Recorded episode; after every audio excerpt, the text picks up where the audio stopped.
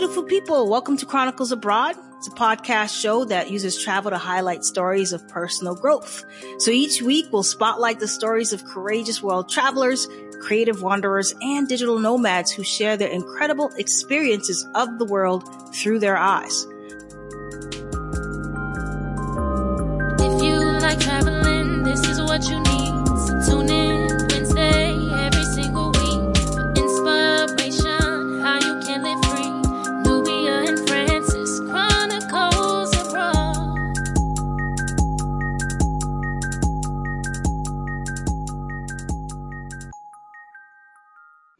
everybody, what's going on? This is Nubia.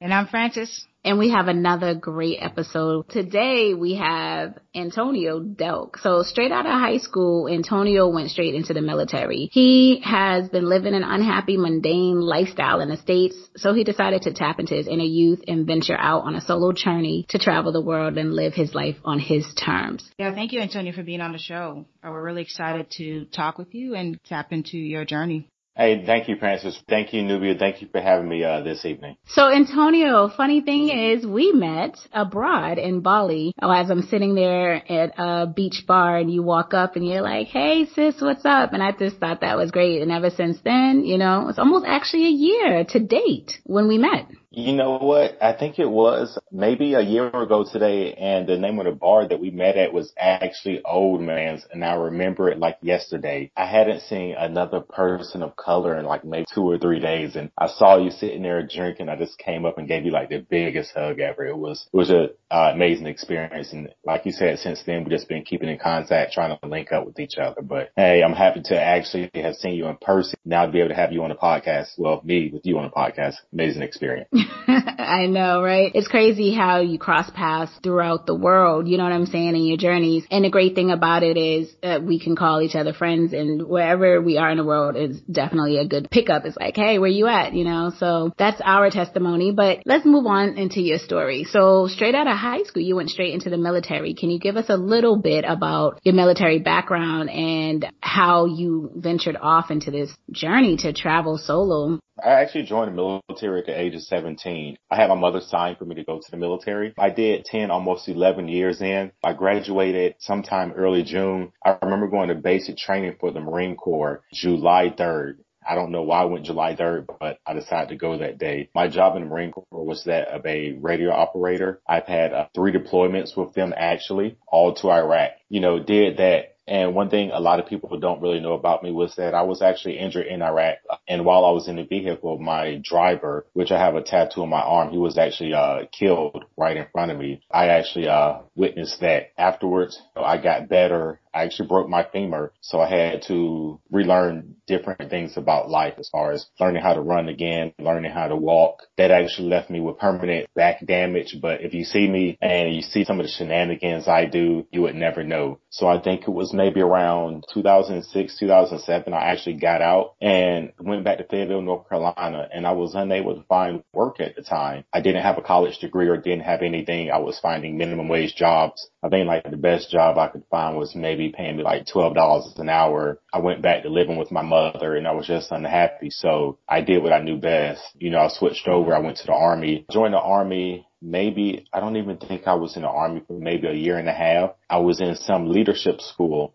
and they came to us one day and said, Hey, you're deploying to Iraq for one year. I was like, man, I just left that place like two, two and a half years ago. They came in one day and said, Hey, you're no longer going for a year. You're going for a year and a half now. So from the time that I was 17 until the time I was 27, I was always in the military. All the travel that I was always doing was always military related travel with very few uh, trips of my own. I would go to Spain, to Ireland or wherever, but it was always with the military. And I actually felt as though that I missed a lot of my twenties. I would always see photos and hear stories of my friends having these wild parties in college, but I never really got to experience that. While I was in the military, I faced some dark times. I've seen multiple deaths. I've seen the horrors that we battled in war that I never really tell people about. I've seen people commit suicide. I've seen fights and gun battles over in Iraq. And I think all of that right there more or less played a part into me traveling now because I think as a man, we don't really talk about a lot of these things because we don't want to be seen as, um, how do I say, like weak or in some communities, we don't want to seem like a punk. And in a certain parts of the military, which are more dominant, you're always told to suck things up, not to talk about it, which I think is a real issue that many veterans have. We don't go get necessarily checked for that, the mental health aspect. So that right there was the issue. And I left a lot of those emotional and mental issues backed up for, you know, six, seven, eight years. And I never really talked to anybody about that. So after the military, you know, I was always stressed and depressed and I wasn't always sure why I was always sad. Being in certain communities in the United States is frowned upon to go get mental health treatment because it's like, hey, you're a punk or, you know, nothing's wrong with you. I remember as a child, if you had something like ADHD or something, we always make jokes and saying no child has ADHD. They just need a belt. And I think I was one of those people that I was afraid to admit that I had a problem. One of the problems that the military did leave me with was the fact that I had severe insomnia. There was for years that I could not actually sleep. I was having to take medication every night just to make me sleep. Some of my friends thought it was the coolest thing because if they ever wanted to talk to me late at night, they knew they could call me at two o'clock in the morning and I would be awake. If they wanted to call me at seven o'clock in the morning, they knew I would be awake. But what they didn't see was I was actually trying to cry myself to sleep. I was sad each and every day. And even if you look at me now, or if you could have saw me yesterday, it's some things that I'm sad about in life, but I just don't show it. People say you should smile more, but for me, sometimes there was like so much hurt and pain that the military has actually left me with from not spending time with friends and family to not being able to foster good relationships with just seeing like the death of some of my friends or just on hand, I can account for at least six, six or seven U.S. soldiers that I've seen actually killed in front of me. And that's not even counting the dead bodies or the body parts that we've had to go pick up of which I've still, I'm working on it now, but I still have not received, I think all the counseling that I should necessarily undergo. Yeah, I did the military for those 10, almost 11 years. Afterwards, I got medically separated because there became a point in my life in which I said I can be gung ho, but do I want to risk foster having a messed up back for the rest of my life or, you know, not being able to walk or whatever my medical situations would have been at the time? To continue to serve my country or when I reach the ages of 50, 60, 70, my body is no longer good for myself. So at the age of 27, almost 28, I made the decision and I asked them to go ahead and medically separate myself from the uh, military. And afterwards, I finished my college degrees, worked in corporate America, worked for the government, and you know now you see me now just traveling the world. Well, first off, I want to say uh, thank you for your service. Definitely want to highlight that, and really appreciate you sharing uh, that information with us. I know that I can't say you know I know, but I definitely understand how hard that might have been. So this is important because we get a lot of people who are very nervous about traveling abroad, specifically if they have mental health stuff. I've talked openly about my own depression and anxiety. How did you get the courage, I'd say, to travel solo? Because a lot of people just, even without having trauma, are nervous traveling solo. But even having all of that in place, how are you able to just make that leap and be able to travel solo? Anything that could help anybody else who's out there listening? Honestly, Francis, I, I really don't know. It's one of those things that if I would have kept asking my friends to go places, me living in North Carolina at the moment, I probably would have only went to uh, Myrtle Beach, South Carolina, Miami, Florida, or Las Vegas, Nevada, because that's all my friends were used to, and the occasional Jamaica. But with the growing influence of Instagram and Facebook, I wanted to see these beautiful beaches and I've heard stories of other people sitting on beaches and magically their ailments just went away. And I'm not really sure if it went away or it was just masked with fun and more excitement that was really going on in the moment. Because if you've been following me, you know that I do some pretty awesome stuff. I have as much fun as I can. And I realize that when you're having so much fun and you're living in a moment that you don't have time to think about some of the negative situations that are taking place. When you have an adventure or when you have constantly an influx of new people always surrounding you with hugs, smiles, uh, welcoming you into in their homes, I don't have the time to reflect on what went bad five or 10 years ago. Now don't get me wrong. I'm not telling anyone to use travel to cover up any type of ailments because yes, there are some days in which I travel solo, especially when I was in Myanmar or Cambodia or even coming here to Thailand when after you get done being around five or six people for a couple of days and then you have to board that flight by yourself, you feel that sense of loneliness again. So for me, it was just getting out there living, I had to realize that back in 9 May 2003 when I got injured that I was spared my life. I hear stories now of some of my friends having cancer, having brain tumors and stuff, and they're always saying, get out there and live your life because you never know when you're going to be in a bad car accident. You never know when you're going to have this. So for me, I always look to see if I were to be in a bad car accident today or tomorrow, did the life that I have already lived, would I be proud about it? Or am I waiting for someone else to give me permission? I think that was one of the main reasons and one of the main things I looked at when it was time for me to leave the military, leave the corporate world as, as well as the government sector. I think everybody should take at least a year or six months or however much time you can afford to take off and rediscover who you are, laugh, wake up when you want to, and just pretty much have fun. But yeah, that's the reason why I decided to travel. You know, we're more than just travel. We provide tips, resources, and hacks for the curious traveler in you. So whether you're a lover of travel or just someone who is ready for a change, we have something for everyone.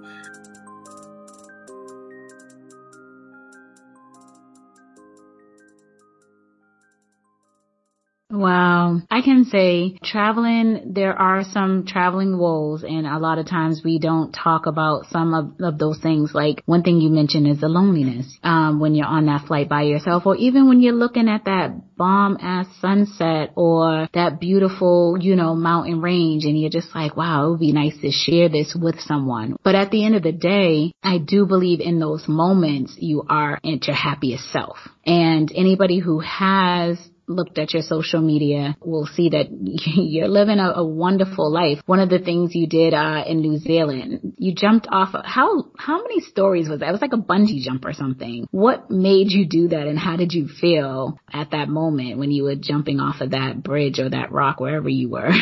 So Nubia, what you're talking about right there in New Zealand, I was actually in Queenstown, New Zealand. That was the Nevis bungee and it was either 134 or 143 meter bungee jump. Now what people didn't see was that was actually my third time jumping that day. I never really told anybody that, but the first time I went, I was so nervous because the, the chair was actually like shaking when you had to get in there and they had to strap up your feet. And the scariest part about it was when you actually had to walk to the plank. And once I jumped and I jumped off, I realized I had an adrenaline rush and there was nothing to be afraid of. I was actually afraid that like the, the bungee was going to break, the bungee was going to bring me back up and wrap around my my neck and kill me or strangle me. But after I jumped the first time and I saw that there was no fear and I saw that I was just living life, uh, life. And I also saw that the price went down after you jumped the first time. After you jump the first time, the price goes to $70.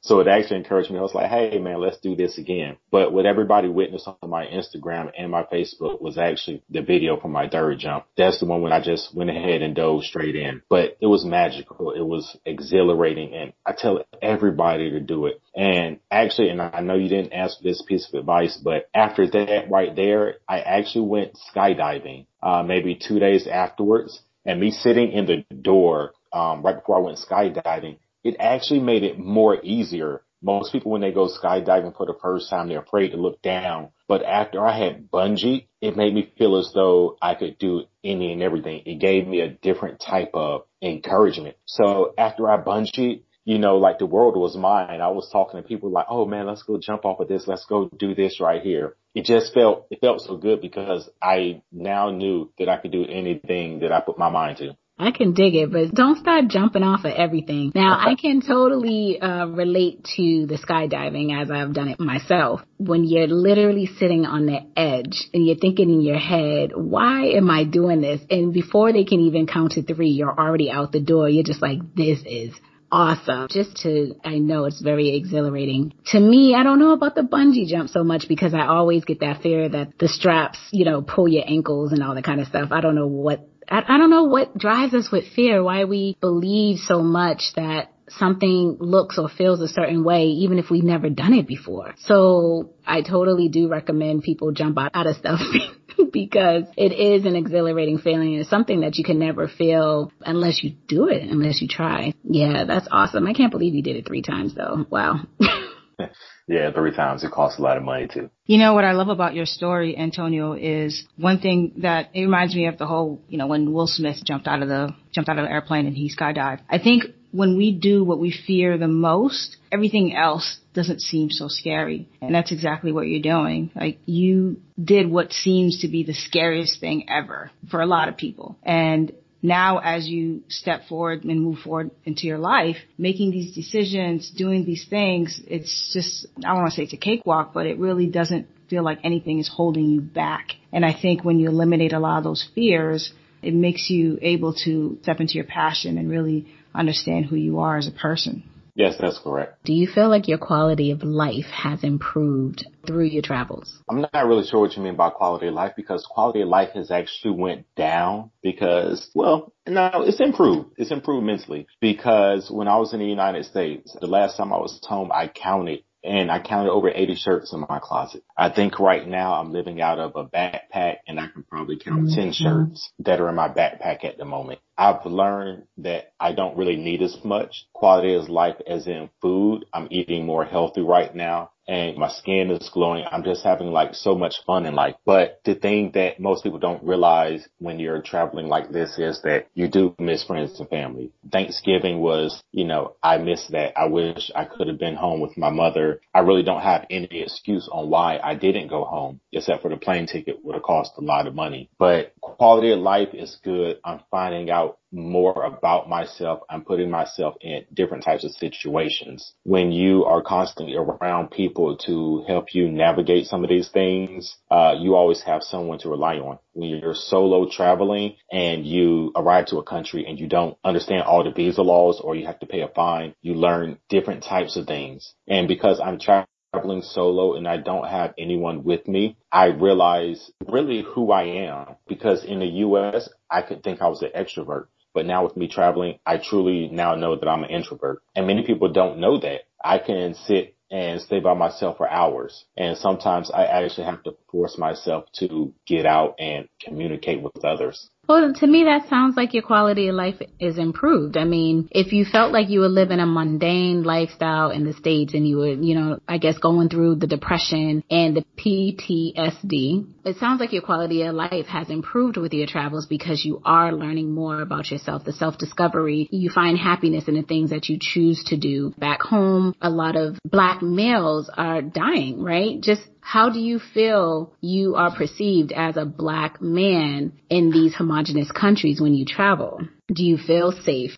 Actually, if we're going to talk about racism while traveling, I've had some racial encounters with some people Australia, I, I, really, I heard it was, it can be kind of racist, but I didn't experience anything. In New Zealand, since I was on the South Island, I will actually have to admit that I went three weeks without seeing another person of color. And when I saw one, I was so happy. There was many times that I would walk into a bed and breakfast or a hostel there, or even a hotel or a guest house, and people would just stare at me. And they were, um, like Kiwis, which is what you call a person from New Zealand. And they knew what I was and they knew I was American, but they were giving me this look like, man, we haven't seen one of you in so long. And, you know, I just thought it was funny. Like they never, they never came and spoke to me. But I remember this one particular time, there was about eight Caucasian gentlemen who just stared at me the whole time I was there. And then they left and I came back downstairs and I actually found out they had cooked me breakfast. And I thought that was like the weirdest thing in the world. But then once I moved to Indonesia, there was a Caucasian guy from Australia. He actually had said to me and three other Indonesian guys, and there was a white guy from uh,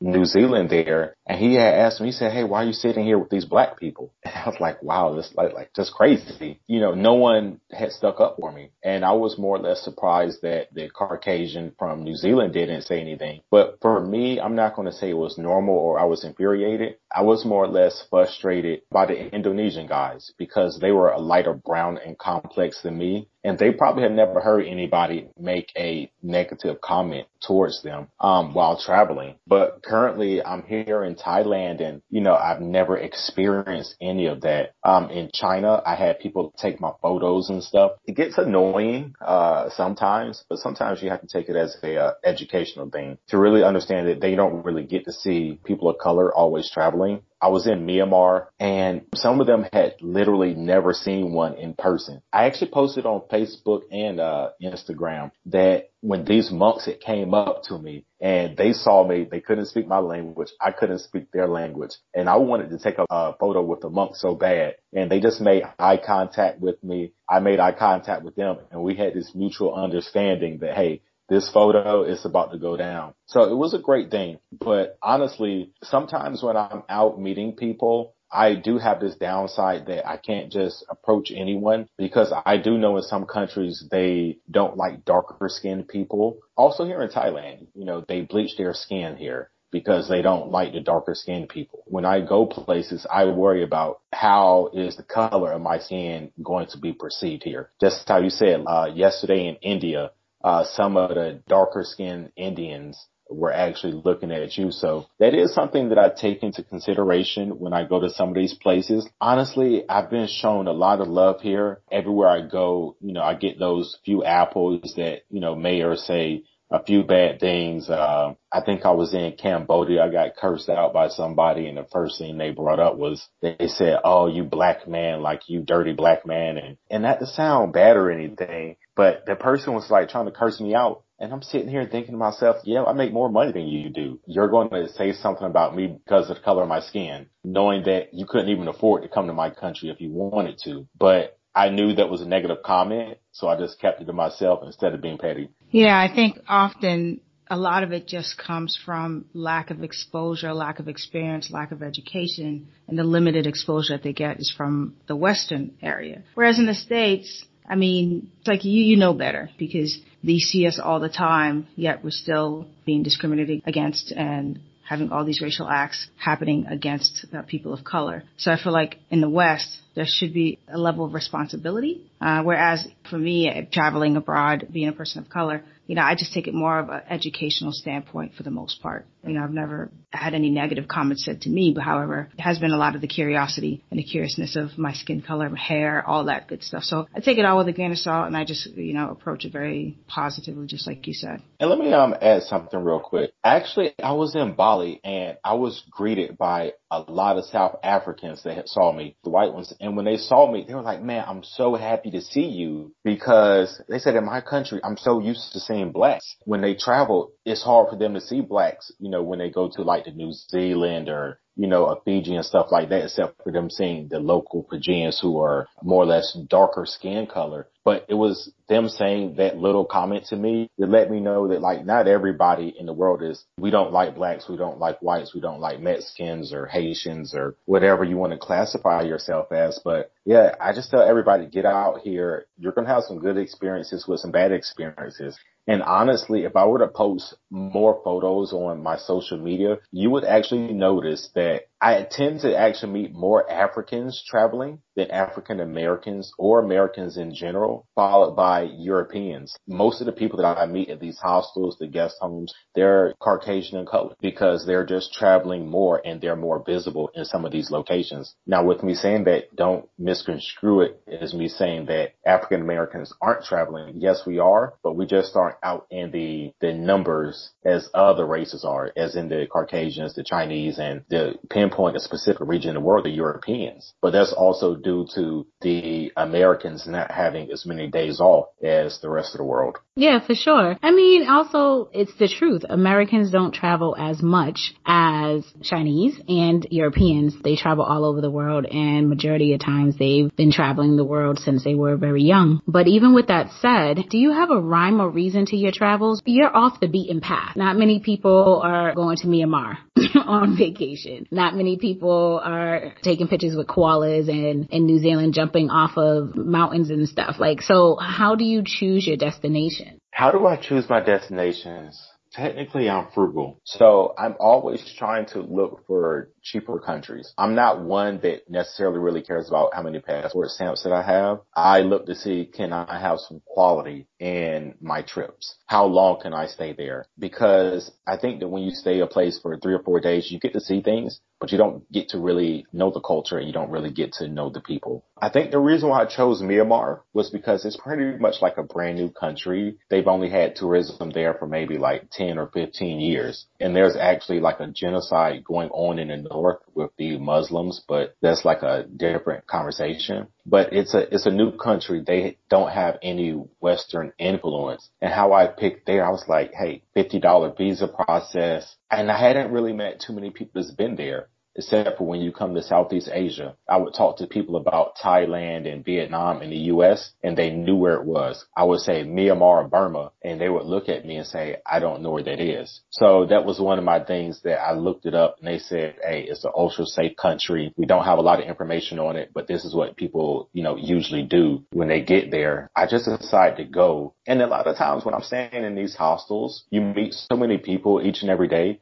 and you say, Hey, where are you going next? Because when you meet people for two and three days and they have you have a great rapport with them, you actually want to travel a little bit more. So as long as the country is like a neighboring country and you can actually uh, financially get there, then I don't mind going there. I don't know how you talking about frugal because there ain't nothing frugal about New Zealand. A, nothing frugal about Fiji. B, you're scuba diving at the Great Barrier Reef in Australia. Australia definitely isn't frugal. Um, in some amazing places that a lot of people dream to go and dream to do, and I think that's amazing. And one thing that I do enjoy, um, and I thank you for mentioning, is hostels. A lot of people have, I don't say negative connotations about hostels, and it doesn't have have to be like that. I know you and I stayed um in a hostel together in Indonesia and it was like family, literally. You know what I mean? And it was cool. And if I'm not mistaken, I think it was like what, three dollars and fifty cents a night or like five dollars yeah. a night. It was hella yeah. inexpensive, but it was so cool to be able to make friends with people who would just like you, just wanting to enjoy themselves. I mean, you've been to Peru, to Machu Picchu, you've been to a lot of places. How many countries have you been thus far in the last few years that you've been traveling? In the past year, I can honestly tell you that I have been to 10. But let me rewind real quick, and I know you didn't ask for this. Let's talk about financing for some of these trips real quick. You said that I've been to New Zealand and Australia and stuff, which seems expensive, but I also offset the costs. Now, you see most people, they go to these resorts in Jamaica or they stay at resorts. When I do a high price country, you know, I may run up a large bill for that month, but I actually equal it out the next country that I go to that has a lower cost. And that's what people don't see. They see me traveling to uh, New Zealand for five weeks, but what they don't see is I spent the next month and a half in Thailand and Myanmar and Cambodia. So if I spent, you know, let's say I spent 6000 in uh, New Zealand, the following month I only spent a thousand dollars in, you know, the Thailand, the Vietnam or the Cambodia. And that's what people really don't see is that I actually level the stuff off. And outside of the United States, the rest of the world is actually pretty, it's affordable as we talked about last night when you take advantage of US dollar. And we agree with that because obviously there are ways in which that you can make everything work from like workaways to woofing. I mean, there's so many options that you can offset costs. So do you see yourself doing this slow travel for a while or do you see yourself finding a country where you're going to settle in for a little bit and having a home base? So currently as of right now, I, I plan on finishing my travels in February. Then I will sit in the U.S. for maybe like three or four months. Come next June 2019, I plan on either moving to Thailand or Colombia. As of right now, Colombia is more of the lead just because I want to practice and get better at my Spanish. But Thailand has something about my heart just because Bangkok is a big hub and flying around is like no big deal here. For a hundred US dollars, uh, I can get a round trip to a neighboring country or I can just take a bus for maybe 30 US dollars. But as of right now, Medellin, Colombia will probably be my next move, uh, June 2019. I'm going to Trinidad Carnival, probably wine on somebody's daughter for about a good eight days. Afterwards, I'll be in the U.S. for three, four months, Colombia for a year, and about maybe every month and a half, I will actually go travel to another country. After that year, it bring me to 2020. I'm not really sure. I'll see how I feel at that moment. One thing many people don't realize is that traveling like this, you do experience a certain type of burnout. And I think right now I am actually burnt out from moving hostels and being on trains and planes every two or three days. So as of right now, I can only predict a year in Colombia and from there, I will have to see how everything is going, you know, health wise, uh, how things are going with my mom and monetary wise to see if I'm still earning the same amount of income as I was before. And that's a real thing, the whole traveling burnout, because sometimes you just don't want to go anywhere. Even, like even being in Thailand, sometimes I'm like, ah, yeah, I could see all of Thailand, but sometimes you just, just want to sit your butt somewhere. So Antonio, tell us, I mean, if you could give some advice to some veterans out there who may not be aware of some of the services that are out there for them, you know, want to do kind of the same thing that you're doing, what would you tell them? You know, we're more than just travel. We provide tips, resources, and hacks for the curious traveler in you. So whether you're a lover of travel or just someone who is ready for a change, we have something for everyone.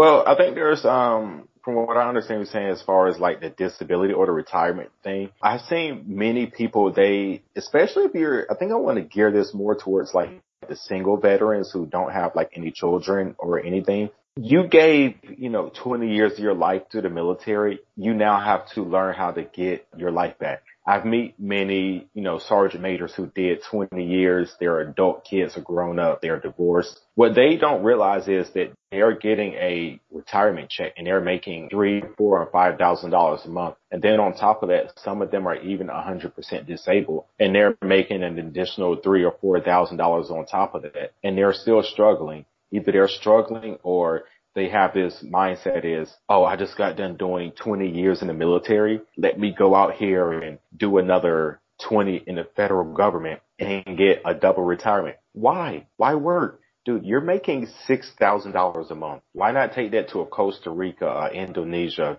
Philippines, a Colombia or some other country and just relax? You know, you don't have to make $80,000 a year just to be happy. Because what you're doing is by the time you reach the age of 55 and 65, you're going to be too tired to hop on a plane for 16 hours. So luckily for me, if I would have done uh, 20 years, I would have got out at the age of 37. Right now I'm 34. So I would have still been young enough to actually get out and travel. But I tell everybody that the military got something from, from you that while you're in the military, make sure that if you have a headache, go to medical for it. If you have a backache, go to medical. Um, if anything happens, yes, they're going to call you a female dog. They're going to call you a pump. They're going to call you weak or whatever. The thing I had to realize was that as soon as I got my release papers from the military, that I would never hear from over half of those people again. And honestly, the only reason why I have contact with some of them right now is just through Facebook but they're not calling me every day to say, Hey, how are you doing? How is your family doing? All it is is a, a like or a heart or a ha ha emoji on Facebook. So get out there, go to medical, do what you have to do because when you get out, you can go to the VA and you can ask for compensation. If you could make a good, I say maybe 70 or 80%, that right there will yield you maybe fifteen, sixteen hundred dollars. I spoke with a woman here in Bangkok and she said, Hey, my rent is 200 a month. If you're making seventeen hundred dollars a month and you bring that to a Thailand, you're making more than the average. Come here, live. And then if you want to play the game a little bit more, you go to school. The military will pay for you to go to school.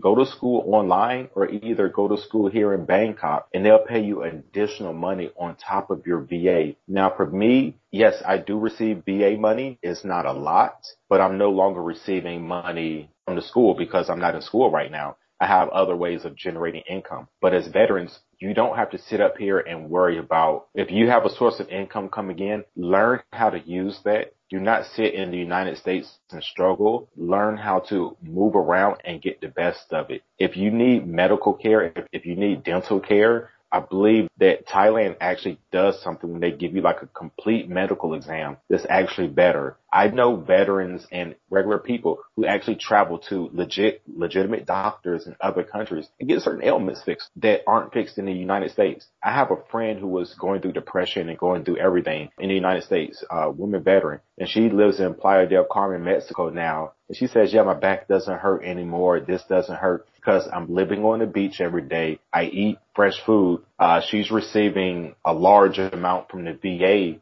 as well as her retirement. And she has um an Airbnb property and some other rental properties. And she said, what's the purpose of her going back to the United States when she knows that because of the service that she gave to the U.S., that they're going to continue to pay her for the rest of her life. And also, I told my friend he's at 100% disability from the uh, VA and I told him, I said, well, why don't you just move outside the country instead of living in Texas or New York struggling every month when if you're going to get paid $4,000 every month, live in a cheaper country, have fun. You get $4,000 on the first of every month. Go out there, splurge, have fun. Don't live in a U.S. city that at the end of every month, all 4,000 of your dollars is going to be spent up and you're not able to go scuba diving. The cost of a plane ticket is three or four hundred dollars versus the cost of a plane ticket here in Thailand that can run you 50, 60, 70, 80 dollars to another country. No, I love that advice because we do hold a lot of stress in our bodies and being um, a military veteran, that's even maximized even more. And a lot of us don't take the time out to really just sit back and just stop moving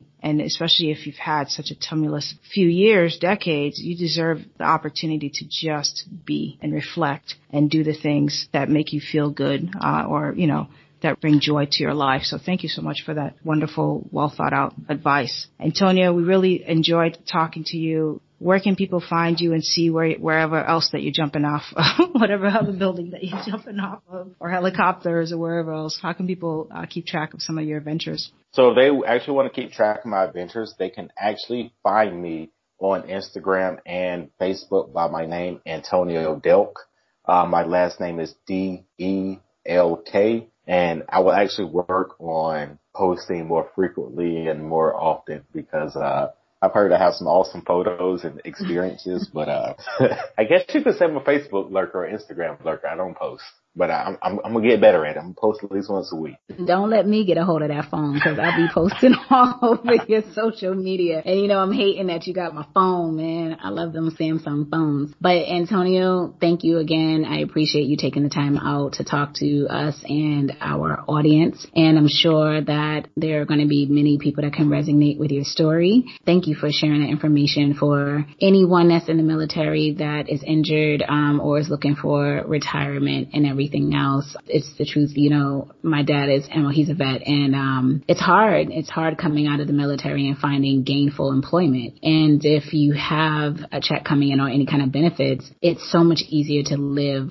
abroad on a salary of a thousand to two thousand dollars a month than it is to even be in the states. You cannot you can't live in the states with you know a thousand two thousand dollars a month. They would keep anyone down. So definitely thank you for that advice. And i look forward to seeing more of your ventures. Best of luck with everything.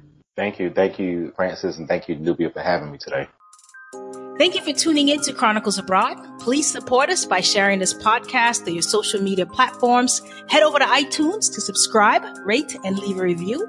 Follow us on Instagram and hit that like button at Chronicles underscore abroad. Find us online at our website, chroniclesabroad.com for tips, resources, and ways we can collaborate. So don't forget to join us next week for another episode. Until then, beautiful people, thanks for listening.